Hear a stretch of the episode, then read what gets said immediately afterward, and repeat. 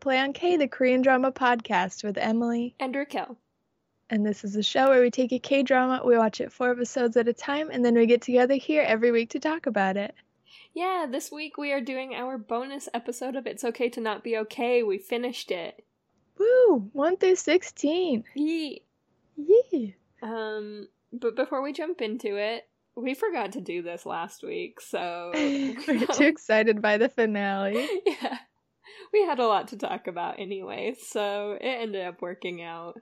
Um but yeah, we forgot to to like do the little about us section where we just like chat for a while and the bonus episode always feels like a good time to do that anyway. So Yeah, because we didn't prepare content for the bonus episode. we never do really, but like the bonus episode is its own beast where we just ramble and ramble. Talk about a lot of feelings. hmm Um, yeah, how's your, how's your week been? How's your two weeks been? Um, fine. I'm in. So this was not the case the last. Well, it was the case the last time we talked, but also like it had just. I had just driven here, so I'm in New Mexico again. Um, I have recorded a couple episodes from New Mexico, so if you, dear listener, right off the bat heard like an audio difference, good ear, good ear. It's a different recording space. wow. Um, Welcome to New Mexico. Welcome to New Mexico. Uh, I don't think we have any listeners that live here, as far as I'm aware. But if you're listening and you're from New Mexico or live in New Mexico, let me know. That would be really exciting, even just to know you're out there. Um, but Yeah. yeah, I feel like it would be a cool idea to offer a meetup, but maybe not during a pandemic. yeah. I think meetups are over until 2022, maybe. We've got the vaccine on the way. This Yeah. things are looking up. Things are looking up. I just, it's hard. I'm back in the uh, like early pandemic dark place where like Uh oh. Yeah, I mean it's fine. It's just frustrating because it's winter, so the pandemic is kind of bad again, and that's hard. Yeah. It's really mm, it's hard to focus on all this news coming out about the the vaccine and people are starting to get it all around the world. So that's extremely exciting and hopeful. And yet still the US is breaking its own records every day for numbers of deaths. Yep. And you're like, we haven't won yet. Yeah. And I want to say that realistically and not hopelessly, but it's hard to find the middle ground. I just want to win so bad. I want a single win for 2020. So a long time ago, I got into. I think it's a pretty popular app game. So maybe you've heard of it, or maybe anyone who's listening has heard of it. But um, it's like one of the only games I've ever bought for my phone because it just felt worth it at the time, and it totally is. It's like one I circle back to a lot. It's called Plague Inc. Okay. Um, I think you've told me about it, but I've never played it.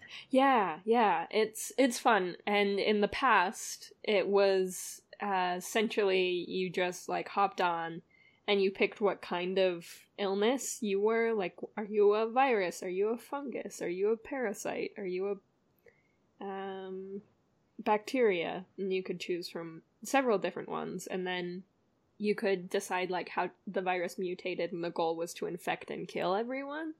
And then early ish on in the pandemic, about halfway through, they developed a cure mode where instead you're fighting against a pandemic. Oh. Just what you said about wanting to win against the pandemic reminded me of that. I've played it a lot. Just like it's like a comfort game now where it's like we we're gonna we're gonna play the game and we're gonna win. Oh, that's really nice. I'm glad they changed it up. hmm Yeah, I think that was definitely necessary because I, I'm sure, like for me personally, it would give me too much anxiety to play the infection mode at this point now. Yeah. So So here we are. They changed it. It's a cure mode. yeah, That's really cute. Yeah. So if you're interested, this is completely unsponsored. I am not getting paid to say this. Plague Inc. is a really good game, and there's a cure mode now to help you feel less helpless in the pandemic. That's really nice. it also helps balance the big picture thinking. I feel like my mm, coping mechanism has been to just make my world a lot smaller this year, which has not worked too well. I feel a social responsibility to watch the news every day and keep up with world events, but it's hard to it it's easy to get overwhelmed when mm-hmm. you do that. So I try to take time. The pregnancy has helped a lot to just be like today or this hour or this moment is just about me and what I can see and hear and taste and touch everything that I can sense and everything that I love and everything that's around me and just focus on that. Yeah, like the things that you can deal with. Yeah, it's hard to strike that balance where you're not like where you're part of the solution but like you also aren't driving yourself crazy beating your head against things that you can't fix by yourself. Yeah.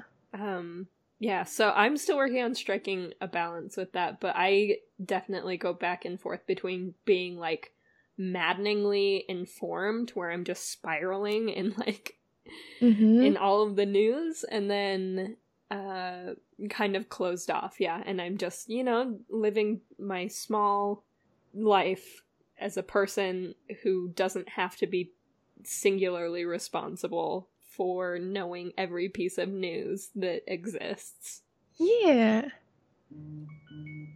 Guess you didn't turn her phone on silent. I also did you hear my notification go up? It must be a group that we're both in. it's our D and D game. Look at us, so in sync.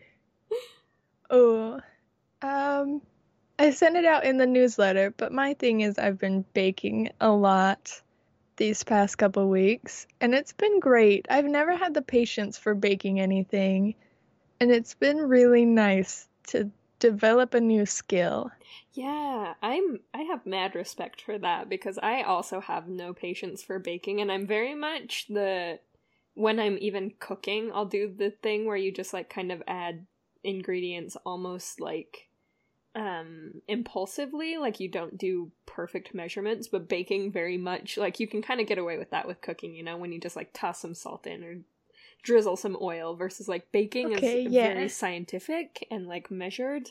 So yes i have always struggled with that patience as well and i think it's neat that you're learning.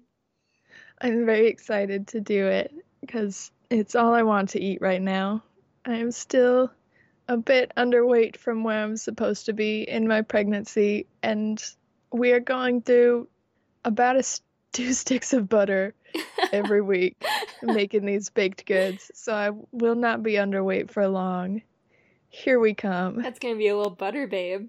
It's gonna be a little butter ball. That's the goal. Congratulations, it's a butterball. the most American baby.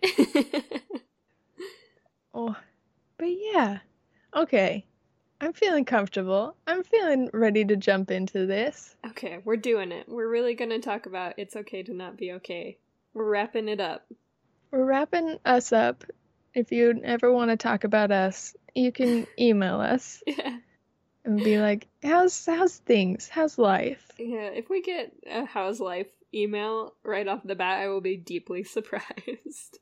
That's the first email from because we get house life emails from some of our listeners now, uh, because we've become become friends with them via email, little pen pals. Pen pals. But usually it starts with like, "Hey, where's your episode? I see you didn't post on time," or something. yeah, that's something very normal. Yeah, it starts off fault. with. Yeah. Um, uh, it's okay to not be okay. Uh, That's I, what you're talking about, yeah. This feels like a good transition point for uh, talking about our lives to talking about life lessons from It's Okay to Not Be Okay that I found. Oh, and yeah. I would love to credit who created this, but I couldn't find who created it. But it someone really neat out on the internet did this made this and then they posted it on a private facebook group that i'm part of that i have no right to be in but i stay pretty quiet It's called Subtly Asian Traits, which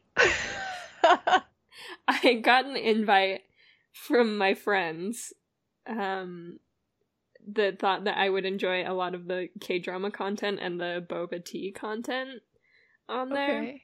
And then um, I've just been a very quiet observer. I promise I don't interact with that channel as if I think that I am part of it. I just I like to see it. I like to see the things. um anyway, uh someone conveniently this week posted uh something called life lessons from It's Okay to Not Be Okay with absolutely no context this time around. There's the context of us what having watched it, but I thought I would share the seven life lessons here. So, the first one is find creative outlets to cope with deep seated emotional scars inflicted by your overbearing parents. Started off so light and then it got really intense. yeah.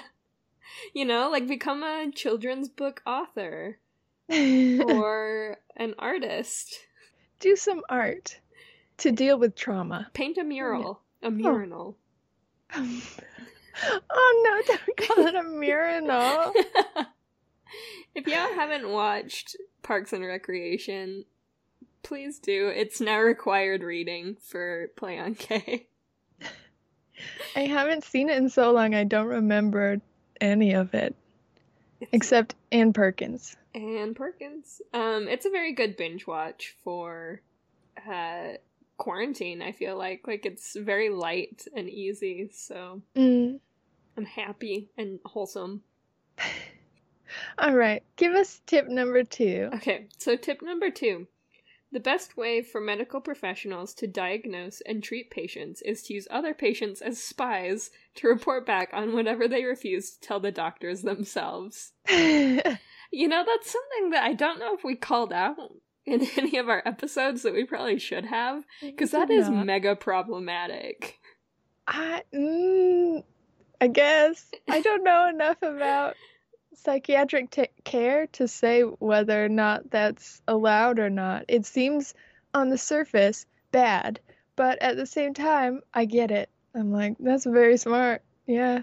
Yeah, I mean, it kind of worked out for the for the patients in this particular scenario where director O was able to to help fix them, you know, help really get down to the deep-seated issues. Though I will also say that it was about like we'll give him 60% of the time, Dr. O, but as soon as these as soon as Moonyoung and Gangtae and Sangtae got into the picture, I feel like they really took over on a lot of the emotional healing for these people. Mm. Like they were there for um the assemblyman's son and the The lady with the mink scarf Yep. And the um the young man who was uh, struggling with alcoholism and his girlfriend. and his girlfriend. Um yeah. That's fair. I feel like they actually handled most of that now that we we come to think about it, but I think he was helping people before they got there, I want to say. You like to think so. That's Yeah. his job. And he helped them and Sangtae, so So in a way, it all worked out. But it seems like a matter of like intention where we know director O was a good person who genuinely wanted to help his patients. But if Nurse Park was the one doing that and being like, I just want to help my patients, so I have a network of spies where they watch each other and report back each other's secrets, you'd be like, oh, but spoiler alert, she ended up being the bad guy. So it seems bad that she had all this information on everybody. Yeah, it's also that thing where other patients aren't necessarily held to the same like s- standards and oaths that doctors are required to take. So they I guess at that point it's still up to the other patients if they want to divulge that information to their fellow to their counterparts Mm. but um it just seems problematic to have them reporting information back that the doctor then isn't allowed to disclose to others but that patient can take that information and do whatever they want with it. Mm. I don't know. I don't like maybe that's not a problem. It's just a thought I had that doctors are have these oaths, these non-disclosure oaths that they take. And But it might give your patients the mindset that they have the qualifications to judge and kind of intervene with other patients Yes. And he did along have the same lines. the purest spy ever. Like that that man yeah, was very good. He's a good person. Um, But- I think in the show his name was Kon Pil Wong, and I only know that because I have the cast list sitting in front of me. I'm not smart. But along the same lines, they don't have the perspective of years of training and watching patients to be able to accurately convey what is happening with the other patients. I think it would be easy to say this person looks like they're quote unquote acting out or they're being weird, whereas a doctor would know maybe or have a better idea of what acting strange or acting out looks like in different kinds of patients. right. So it could be dangerous. Or like okay, I if you- you. assume you like you assume you know everything you need to know, but maybe there are warning signs that a patient similarly wouldn't be trained to know. So Mm, mm-hmm. All right. That's a bad practice. I see you now. um okay, on to uh life lesson number 3. In order to get the guy to finally notice you, just start walking down a road in the pouring rain without any money and he'll eventually come to find you. A classic. A classic.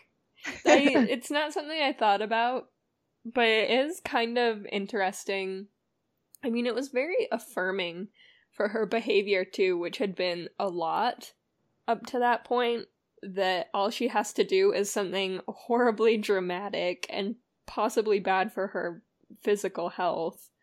And then he'll be there, you know? He'll finally show up for her.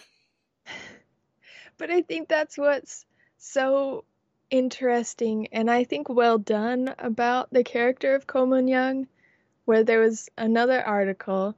I will digress for a moment. One of the biggest, um, I want to say scandals, but I don't know if you'd call it a scandal. They got lashback from viewers for the scene where Ko Moon Young is enters the men's dressing room when Gang Tae is changing and she reaches out to like touch his naked abs. And then there is another scene where the assemblyman's son like flashes her and it uses an elephant to cover his junk, his genitals. And a lot of viewers were like, this is inappropriate, especially if the gender roles were reversed. This would never be allowed. This is sexual harassment and it's we don't want to see it on TV. And I understand other viewers who said, but it spoke so much to Ko Moon Young's character and her having antisocial personality disorder, where she doesn't think the same way as other people. She doesn't think, like, I'm going to walk in the rain for however many miles until someone comes and gets me. She's just not thinking at all. She's not thinking about anybody, even herself, and she just goes. I can understand viewers' issues that they took with that. I don't necessarily feel like that should be left out of a K drama or a story per se. It all depends on handling. And I can see how they thought that maybe that wasn't handled well in the sense that it's it's glossed over, like the lack of his Gang Tae's consent, her touching him while he is half dressed Mm. and then her consent being flashed like it brings up consent issues that like i said i don't think they should necessarily be missing from the story but like regardless of like how she feels about it it maybe they should have kind of gone into a little bit more like Like this, there was a distinct lack of consent when she touched Gang Tae's abs, and that doesn't. I guess like her having antisocial personality disorder doesn't change like how that was problematic for him because he hadn't given his consent for that. Yeah. So, and that's like completely off base of what we're talking about. But I guess like I just wanted to like say I totally understand where people are coming from with that. Yeah. Um, but yeah, Yeah, I, I also pick I'm picking up what you're putting down about her kind of just walking through the rain, not necessarily waiting for someone to save her, but they do. He does. He shows up for her. Yeah, and obviously that makes it a big romantic, dramatic moment in the K drama, but I don't think at all that she was like, someone's gotta come save me. I'm gonna do something dramatic unless somebody does. Uh, it's very much just true to her character of I'm having a breakdown and I'm gonna go do something dramatic that's me. That's who I am as Ko Moon Young. It's not. I don't know if it's attention seeking. I don't know enough about antisocial personality disorder to say what her reasoning is for that, but it seemed to be consistent throughout the drama that that's one of her coping mechanisms is to be very dramatic. And even, I guess, director O pointed out at some point that with her outfits, where she has this like peacock persona of like everybody look at me and it is her armor so that nobody can actually see her and i could see that with her actions as well Yeah. perhaps if everybody sees that i'm being dramatic and i'm doing something out of the ordinary then they won't have to know what's truly wrong with me Deep. deep are we on four yeah, we're on four. I had no follow up. I was trying to think if that was a good time to move on to four. I think it is. Okay, it was very good. Um, so life lesson number four. Background checks are the most effective way to vet potential love interests. Not, again, not something we definitely confronted uh, when we were doing the first couple episodes. And a good thing to circle back on is the fact that when she wanted to know more about him, she just did, she had an assistant at work do an invasive background check to learn everything she wanted to know. It's kind of like searching through Facebook, but different because people put Facebook up for what they want people to know versus background checks are maybe you don't want people to know your mom was murdered. Who's to say? Oh, another hard one. I feel like we're just ruining this list because I'm like, let's make it real though.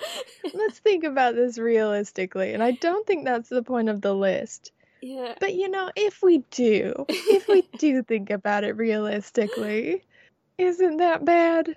Because how many memes have I seen online of screenshots of tweets where people are like, I dated a guy for six months and I just found out he's been married for like seven years and he has three kids. And I'm like, a background check really could have solved that one. I'm just saying. yeah. yeah, it's like where my trust issues um collide with my belief that people have a right to privacy and it's Uh-huh. super tricky. It's that's a super tricky line to walk. Um I'd say that if you discover that your boyfriend has another family through a background check and like a couple kids and everything and that it's currently still their family um you know the relationship should definitely be over but i think for multiple reasons including the lack of trust that you have for that person Clearly, that went two ways. yeah like because he was lying to you, but also you didn't believe anything he said because you did a background check on him. yeah. So really, it's kind of not a good relationship from all sides. oh, that's fair. I'm just saying, what if, what if you're dating a dude and he's constantly got this friend that's like always coming over, and his friend's just like this, I don't know, kind of weird dude that's always hanging around asking weird questions and you're like who is that guy and he's just like we're old friends from college. Like, we're not super close anymore, but we live in the same town, so we hang out. and then you do a background check and you find out he's a felon and that's his parole officer. And like, if you'd never done the background check, he would have just lied to you forever. And you would have never known he had an ankle bracelet and he couldn't leave the house. That's a deal breaker, ladies. you wondered you wondered why you always had all of your uh dates in the in same his house. Yeah, in, the, in at his house, and you could, and it was before the pandemic, so you're just really confused.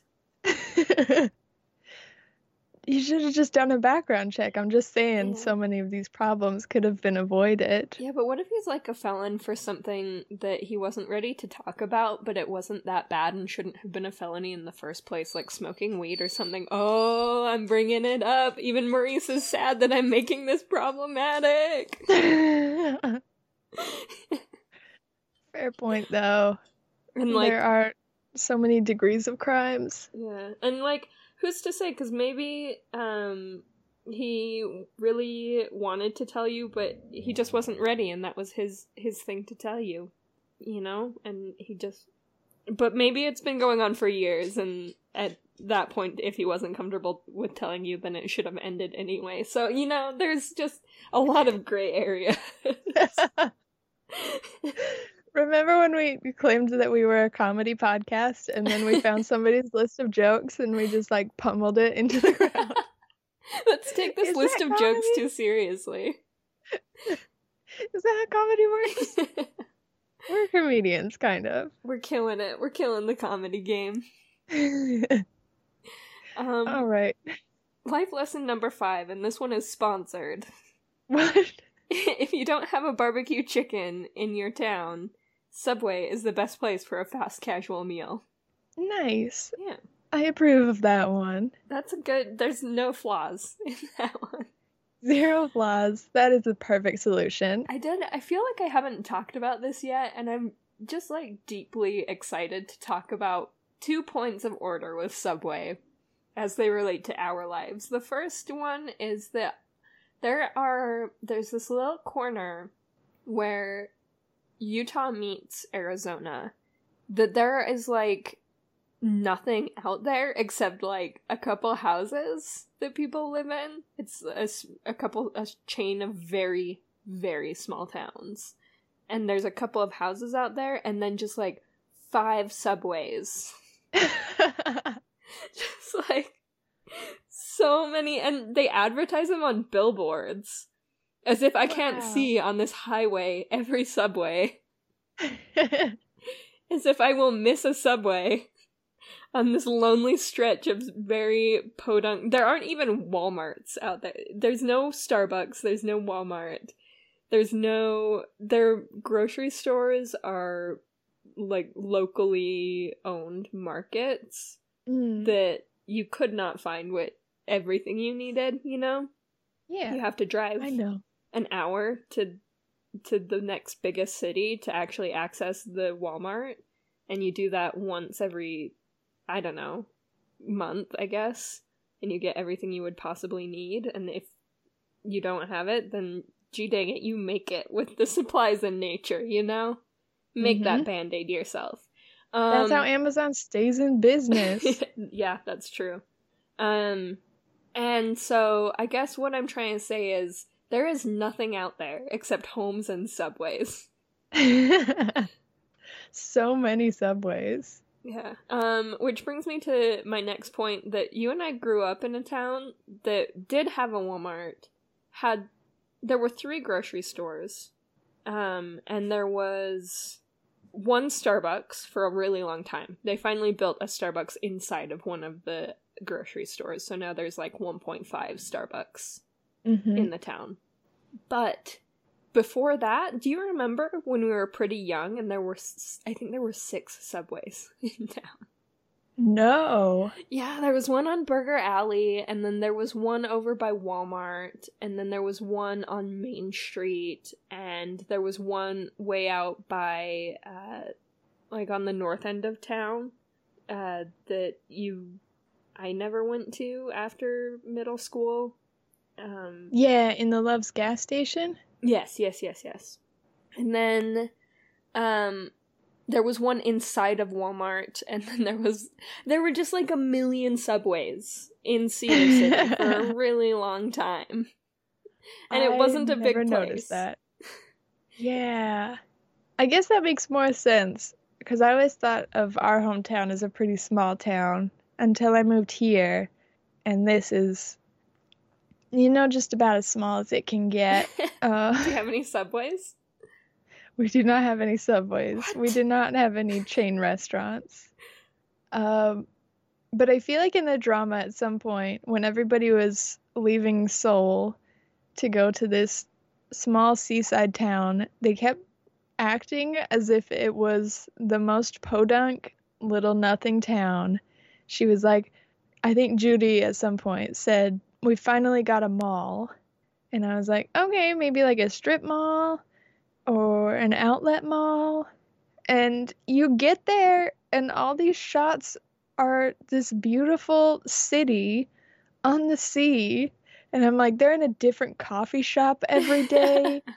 they are all over the place with these restaurants and cafes. Yeah, Jesu I'm sorry, is that a high rise? Yeah, Jesu opens a really specialized, well decorated pizzeria.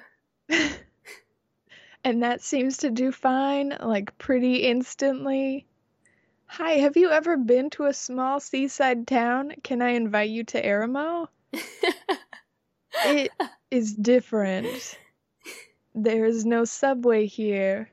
Um, I love we joined a private this sorry, this is off topic. We joined a private Discord channel for K-drama podcasters, which I'm super proud to be a part of. I feel so exclusive now. right? And everyone on there was like, I don't usually disclose my location online, but this is a closed group, so like I live in this country. And I'm like, on my literal podcast, I say what town I live in all the time. Like, hi, if you're a stalker, I would like you to take some time to visit Aramo. Just, it'll be nice if you could come here Think before about we all die. the, the stalkers it's- that you are bringing to Aramo, but like that tourist, that tourism economy, you know, is going to be really I need it. Yeah. I need the tourism economy. and you're gonna have to kill me before I do, and I doubt you will. So like, come on, bring it on. I just feel like it's gonna be really hard to find me, even if you know the name of my city. You know? I That's don't fair. think I've disclosed my last name on the podcast. I don't think it would be hard to find me necessarily. It would be pretty easy to find. yeah, but I don't think either of us have said, so. Mine is on my Instagram, which I follow our Play on K Instagram. So you could back find it. But also the point of my public Instagram is kind of to get tourism to Aramo. I'm like, there's nobody here. Please come to Aramo. We need those tourist dollars. It is the most beautiful place on earth. Please come see it. There would be no point in me getting on the podcast and be like, you will never find where I live. I'm in Japan somewhere. like, get on the internet for two minutes. You'll find where I live. Thank you. yeah, I like to make it nice and easy for people. We're just millennials in that we both think we'll never die and also think we're gonna die any moment, anyways. So, like, What does it even matter? what does it even matter? Okay, life was lesson number number six. Solid transition. yeah, if you're a weakling, find yourself another weakling and stick together with them like a magnet. Oh, That's a cute one. That's a cute one. that's a cute one. We can't ruin that one. Nope. Just do that. I feel like you're the weakling I've stuck myself to. yep. I've done a poor job. I sent you across the world, but Yeah, I'm not sure if that's supposed to work more emotionally or act like physically. yeah, Because like physically, we're doing a terrible job. yeah, but emotionally, we are freaking stuck together. We're nailing it, and I think that's more what the show is about: is sticking together emotionally. Yeah, yeah, physically doesn't matter as much. Yeah. So I'll just do number seven, and then we can finally be done with this list. I'm so excited. There's so much build up. Uh, you're gonna love this one. It's gonna just rock your world. You you'd never guess it. Life lesson Ooh. number seven. It's okay to not be okay. Wow. Heart emoji. Oh, I mean that's fine. Maybe you're supposed to sing it like they did in the drama. Yes. Maybe it hits harder if you do. That was a cute song we also never talked about. It was Yeah. just just morbid enough that I loved it. but also, I love that it was about self reliance and like it's not the doctors, it's not the medicine, it's me who's making me better. Oh, It's so cute. And true. I don't want to. I don't mean to sound reductive when I say cute. I just say that about a lot of things. it was just a nice tune. Yee. In that way, it was cute. Oh. What if that was our whole podcast? And we're done. Wow. That's it. Thank you for coming to 10 minutes of us talking about us and then 30 minutes of us talking about us while we also talked about this list of things. oh, bonus episode. It's just us now. I called it. I can't remember what I called it. It was a stupid thing. It, the word is criticism. The series was criticized for the lack of consent, those issues, but people went back and forth on how they felt about it online. On the other hand, this got on so many lists. We mentioned in the finale episode last week that it was on the New York Times list of best international shows of 2020, but it is also in so many other lists of best shows. Whoa. It got a dozen awards for best show and best actor and actress and best couple and all these amazing other things.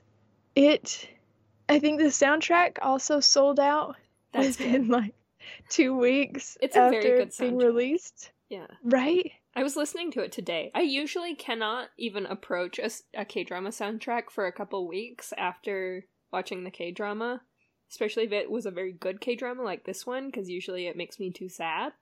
hmm But for some reason there's something about this soundtrack that I couldn't stay away from actually. So, Ooh. yeah, drew me in. Oh. Um, and the books. They did release the set of five children's books that the writer of the show actually wrote herself for the show.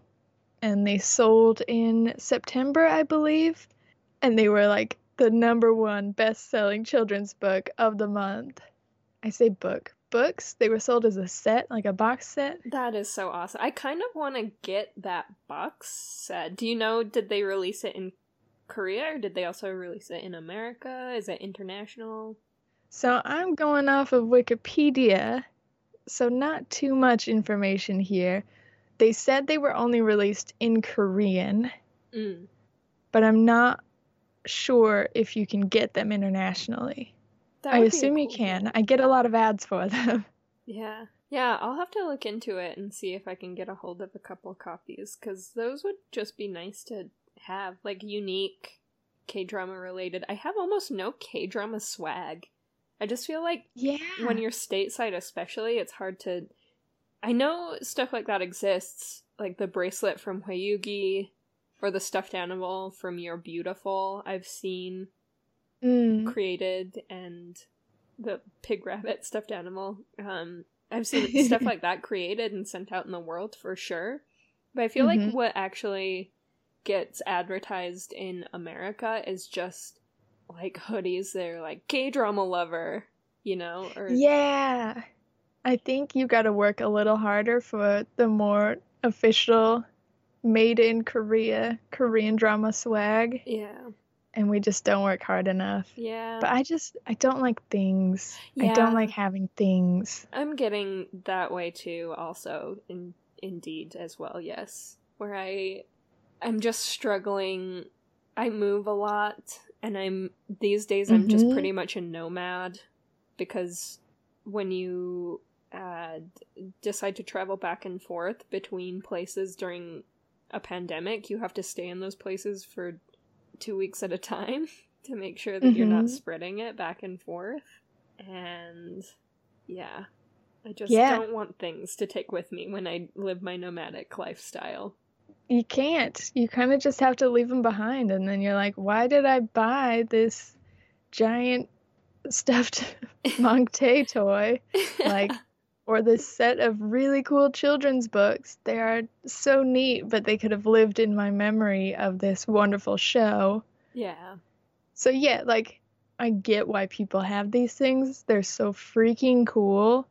I would totally buy all the K drama swag if I could, but I'm like, my mind constantly goes to what can fit in my three suitcases when I have to move again. And for the past four years, I have collected too many things to fit in those suitcases, and now I have to figure out how to part with them next year when I move again. Oh, good luck. Yeah, so I cannot add more things to that list.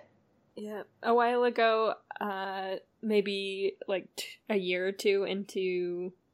I mean, honestly, it was kind of that first when you guys were first leaving, and I wanted to get you a going away present. And then I thought, there is nothing in this world that you can buy them that is worth them having to pack it into their suitcase. so Thank I, you. I bought you coffee on the day you guys left, and that was it. That's perfect. Like, I I don't remember. There were plenty of things that we brought. We brought, I think, two or three full size suitcases that were dedicated just to Jason's desktop computer. Oh, so I oh, know yeah. that we brought some things that weren't necessary. But one that I do remember that it was absolutely necessary was our friend made us a drawing of Jason and I on our wedding day, and that has come with us to so many places on every trip that we've ever been on. We're just like, gonna hang this up in our house or our hotel room or wherever we're at to be like, this is our home now. Hi. Yeah, like we don't know how long we'll be in this home, so. So it's gonna be ours. And that means a lot to me. But yeah, there are very few other just material items that I want to drag around. It's too hard. Yep. Um, do you okay? Real quick, are you familiar with Kim Soo Hyun, who played Gang Tae, our male lead, or Seo Ye Ji, who played Ko Moon Young, our mm. female lead? Uh, Kim Soo Hyun, yes. I saw him in My Love from the Star. Oh yeah, it did say he was in that. Yeah, he was the male lead in that one. Um, I have not seen Seo Ye Ji in anything else. I forgot he was the lead. he just okay. Like yes, I always resort back to the haircut. If you change his hair, I won't recognize him. But he was the perfect alien in that show. Yes.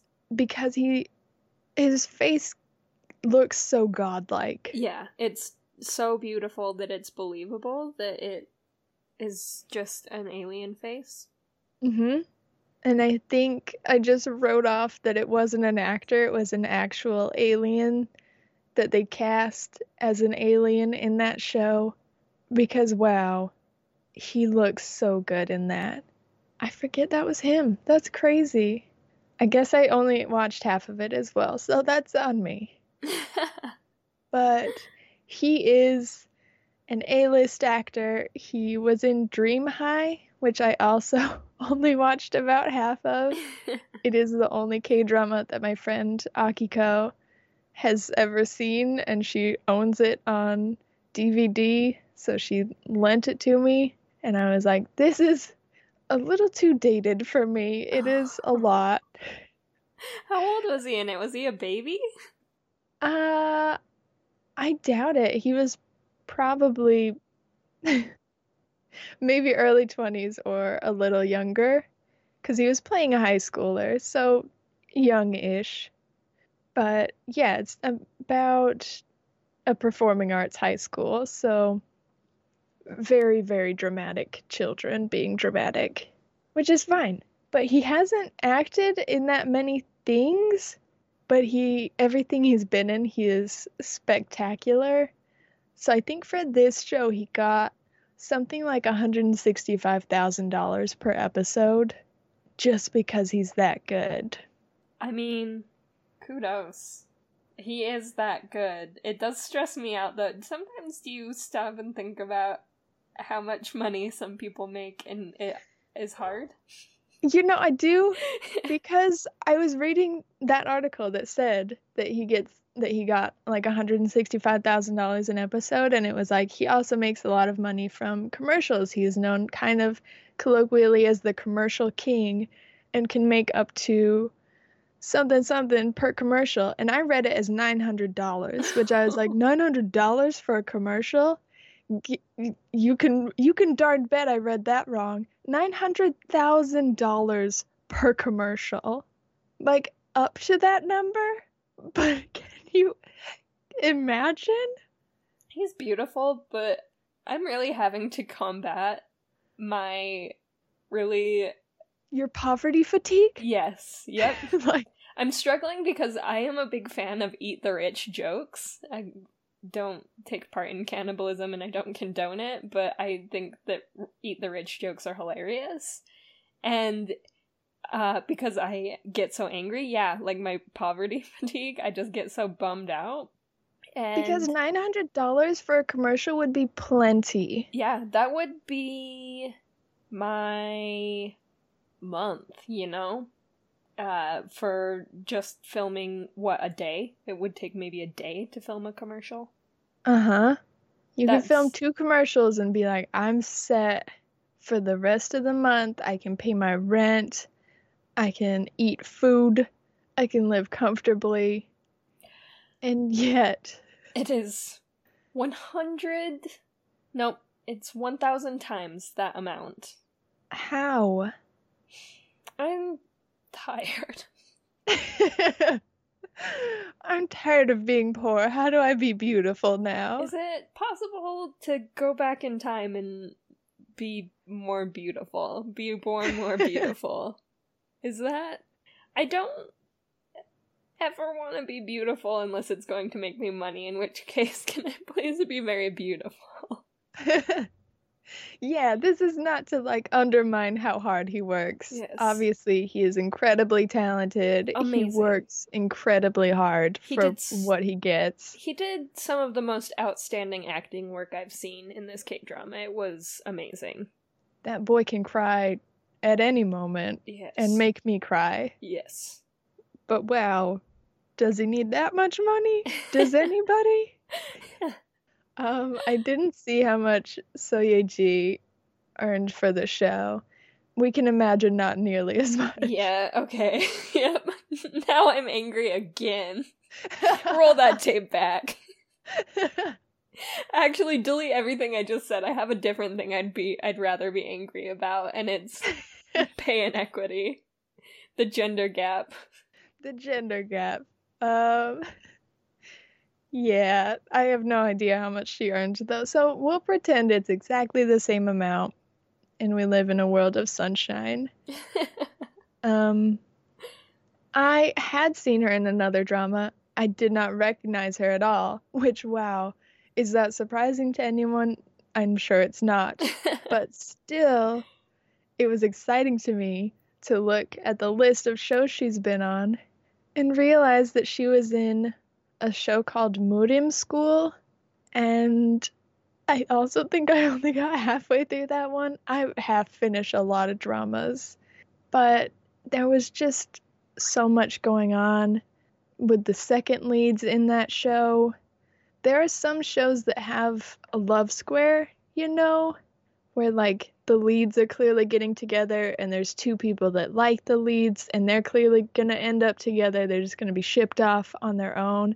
And this show is moving in that direction, but it made the mistake, in my opinion, it's a mistake of having the two secondary leads kind of just bum me out the whole time and like just get sadder and sadder as the show goes on that they're not being with the leads. And like I get that, but it just kind of makes me sad to watch. Yeah, because it's one of those things that it kind of posits an idea, and correct me if you think this is wrong. Maybe I'm just making a lot of assumptions, but it posits the idea that there is only one person for you and that you never get over a person even if they don't choose you, which I am very much of the not everyone is for you ideology mm. where I just think that as unromantic as this idea is, or I guess unclassically romantic, but I think there's a romanticism that can be found in it, it's just really sad to think that you just like have to be hung up on a person forever, no matter how great the romance was. I mean, looking back at our all of our favorite K dramas, it would be heartbreaking if these leads didn't end up together. but it's also that thing where we get really angry when the relationship shows any amount of toxicity that isn't going to be addressed. Mm. Like a really poor communication level or whatever the case may be. Where it just feels like you don't want them to be together. Maybe they should find someone they know how to communicate with. Yeah. And I think this is a bit different because obviously they're just in high school is uh, about a bunch of high schoolers at like a magic school. And so they're not even together. Like the second leads are never with the leads. They just have crushes. And I get that there's a heartbreak that comes with like seeing your crush be happy with someone else and like getting over that and having to deal with all those emotions, especially as a younger person saying like man it just sucks that I didn't get to be with my crush. Like I really like them and I'm glad they're happy, but it sucks for me. like that's understandable to me. I just don't want to watch it for like 9 episodes of a 16 episode drama. Yeah, that's rough. Just get over it a little bit faster, kiddo. They're not interested. Uh, so that's yeah, that's where I landed with that drama. But it was a really cool show. I mean, high school full of magic kids. It also had the most diverse cast I've ever seen in a K drama, where a lot of the teachers were foreign actors, and I thought that was really cool. That is cool. Maybe check it out. You'll see some some b- very baby faced shots of Seo Ye Ji as the female lead in that, which um, is precious. That is precious. She already has one of those gorgeous, perfect, ageless faces as well. Mm-hmm. So I'd be interested to see her younger just because, in my mind, I can't imagine it just because she just is ageless. Right. Was she ever younger? Will she ever be older? Hard to say. Once you see her, if you look up pictures of Murim school, once you see her, you'll be like, whoa, I get why you didn't recognize her. She looks like a sweet little baby doll. A baby. She looks 10 years younger. A baby. All the weight was in her cheeks, and it was the cutest thing ever. Aww. Um, that was my final question. Obviously, the rest of the cast, I looked through the list deeply, and I was surprised at how many of them were in so many other things. And then obviously some of them, like Judy's mom, I was not surprised and how many things she's been in. Yes. Um, yeah, star-studded cast. Mm-hmm. It was. There were a lot of people, and we identified a couple of actors we had seen in other stuff before as well. Um, and so yeah, we. It's been kind of nice, just like seeing that many familiar faces. This might be one of the most star-studded we've watched, which is to st- say we are I- we are defining star-studded as us knowing who's in it. yeah, I feel like it's because we've finally started recognizing enough faces and we finally have enough K dramas under our belt that we can recognize people. Yes. So now things are beginning to be star studded. finally. Finally. Um, what are your closing thoughts on It's Okay to Not Be Okay? I loved it. I would give it a I mean, I feel like we dragged it a little bit as as time went on, but I still think I would give it a 9 out of 10. Okay. I thought for sure you were going to give it a 10 out of 10, and I was going to feel guilty for giving it a 9 because I know I didn't love it quite as much as you and literally everybody else on the planet did. it was it was an incredible feat of uh, creativity, I think. It was a masterpiece yes. of artistic creation. I haven't seen anything like it. Yeah. sure. And in that way, it deserves a 10 out of 10. But there was something about it for me personally, as Emily, that didn't connect with it. And I know that is on me. I take full responsibility, but I I think I just wasn't in the mindset to watch it, and so I didn't connect with it as fully as I think a lot of other viewers could. So to me, it's a 9. Almost Yeah. perfect. I think that's interesting because the other K drama that we both watched that I deeply, heavily, 100% completely fell in love with, connected to, that you couldn't connect with was. Um. Uh, shoot, what's it called? Because this is my first life.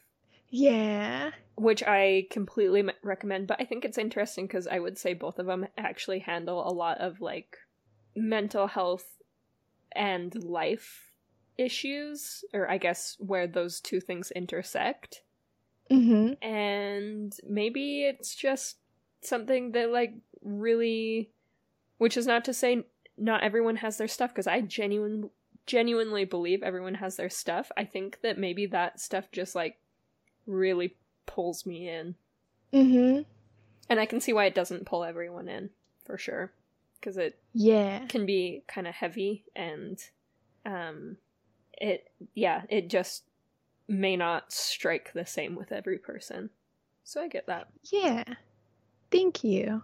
Thank you for understanding. yeah Because I don't want to be the neurotypical person that's like, well, this just wasn't for me, so it was bad. I want to make it clear that it was an exceptional drama, and I hope everybody watches it. And I, I think especially neurotypical people should watch it and try and learn from it, learn some empathy, learn gain some understanding of people who are neurodiverse. You just may not connect with it emotionally as a lot of other people have. right. That makes sense. I think i gave it a 9 just because it's hard to tick every box for me and i think that this ticked a lot of them and i really loved it and it was beautiful but um you know there were little things and we've identified them over the course of our episodes and you guys have been here for it. But yeah just like little things that could have been changed or switched up and i'm i still think a 9 is a really good rating from both of us because we're usually pretty stingy so Yeah. Um, do we have any awards to give? no It's always literally at this moment That that, I start to think of bus stop girls. yeah um mm, i can't think of any. I can't think of any. If you have any bus stop girls that we missed, you can email us at playonkpodcast at gmail.com. Yes, uh, we also have our social media that you can reach us at. We're on both Twitter and Instagram. On Twitter, we're at playonk. on On Instagram, we're at Play. We are at Play on K Podcast. My goodness, that's difficult to say. Our website is playonk.com where you can find all of our episodes, leave comments directly on the episodes, and sign up for our newsletter where you can hear everything that I watched in a month as well as never miss when we start a new drama. Yeah, and then you can catch us on a lot of different platforms for podcasts, and a lot of them have the ability to rate, review, and subscribe. If you could do any or all of those things, we'd really appreciate it, especially if you're liking the podcast, because it would help other K drama podcast lovers find us. Yeah, finally, we are on Patreon. Um, you can find a link on our website, or you can go directly to patreon.com slash playonk, where you can find lots of bonus content from us, and you can join our watch parties, which usually every week we watch a K-drama together. And yeah, just support us. Just say you're listening and maybe drop by and give us your money. Please. Every dollar goes to helping us keep this podcast going, and we appreciate all of our patrons from the bottom of our heart. Thank you so, so much. Yes, thank you so much, and we love and adore all of you. Thank you for listening, and we will catch you next week with a new K drama. Yeah!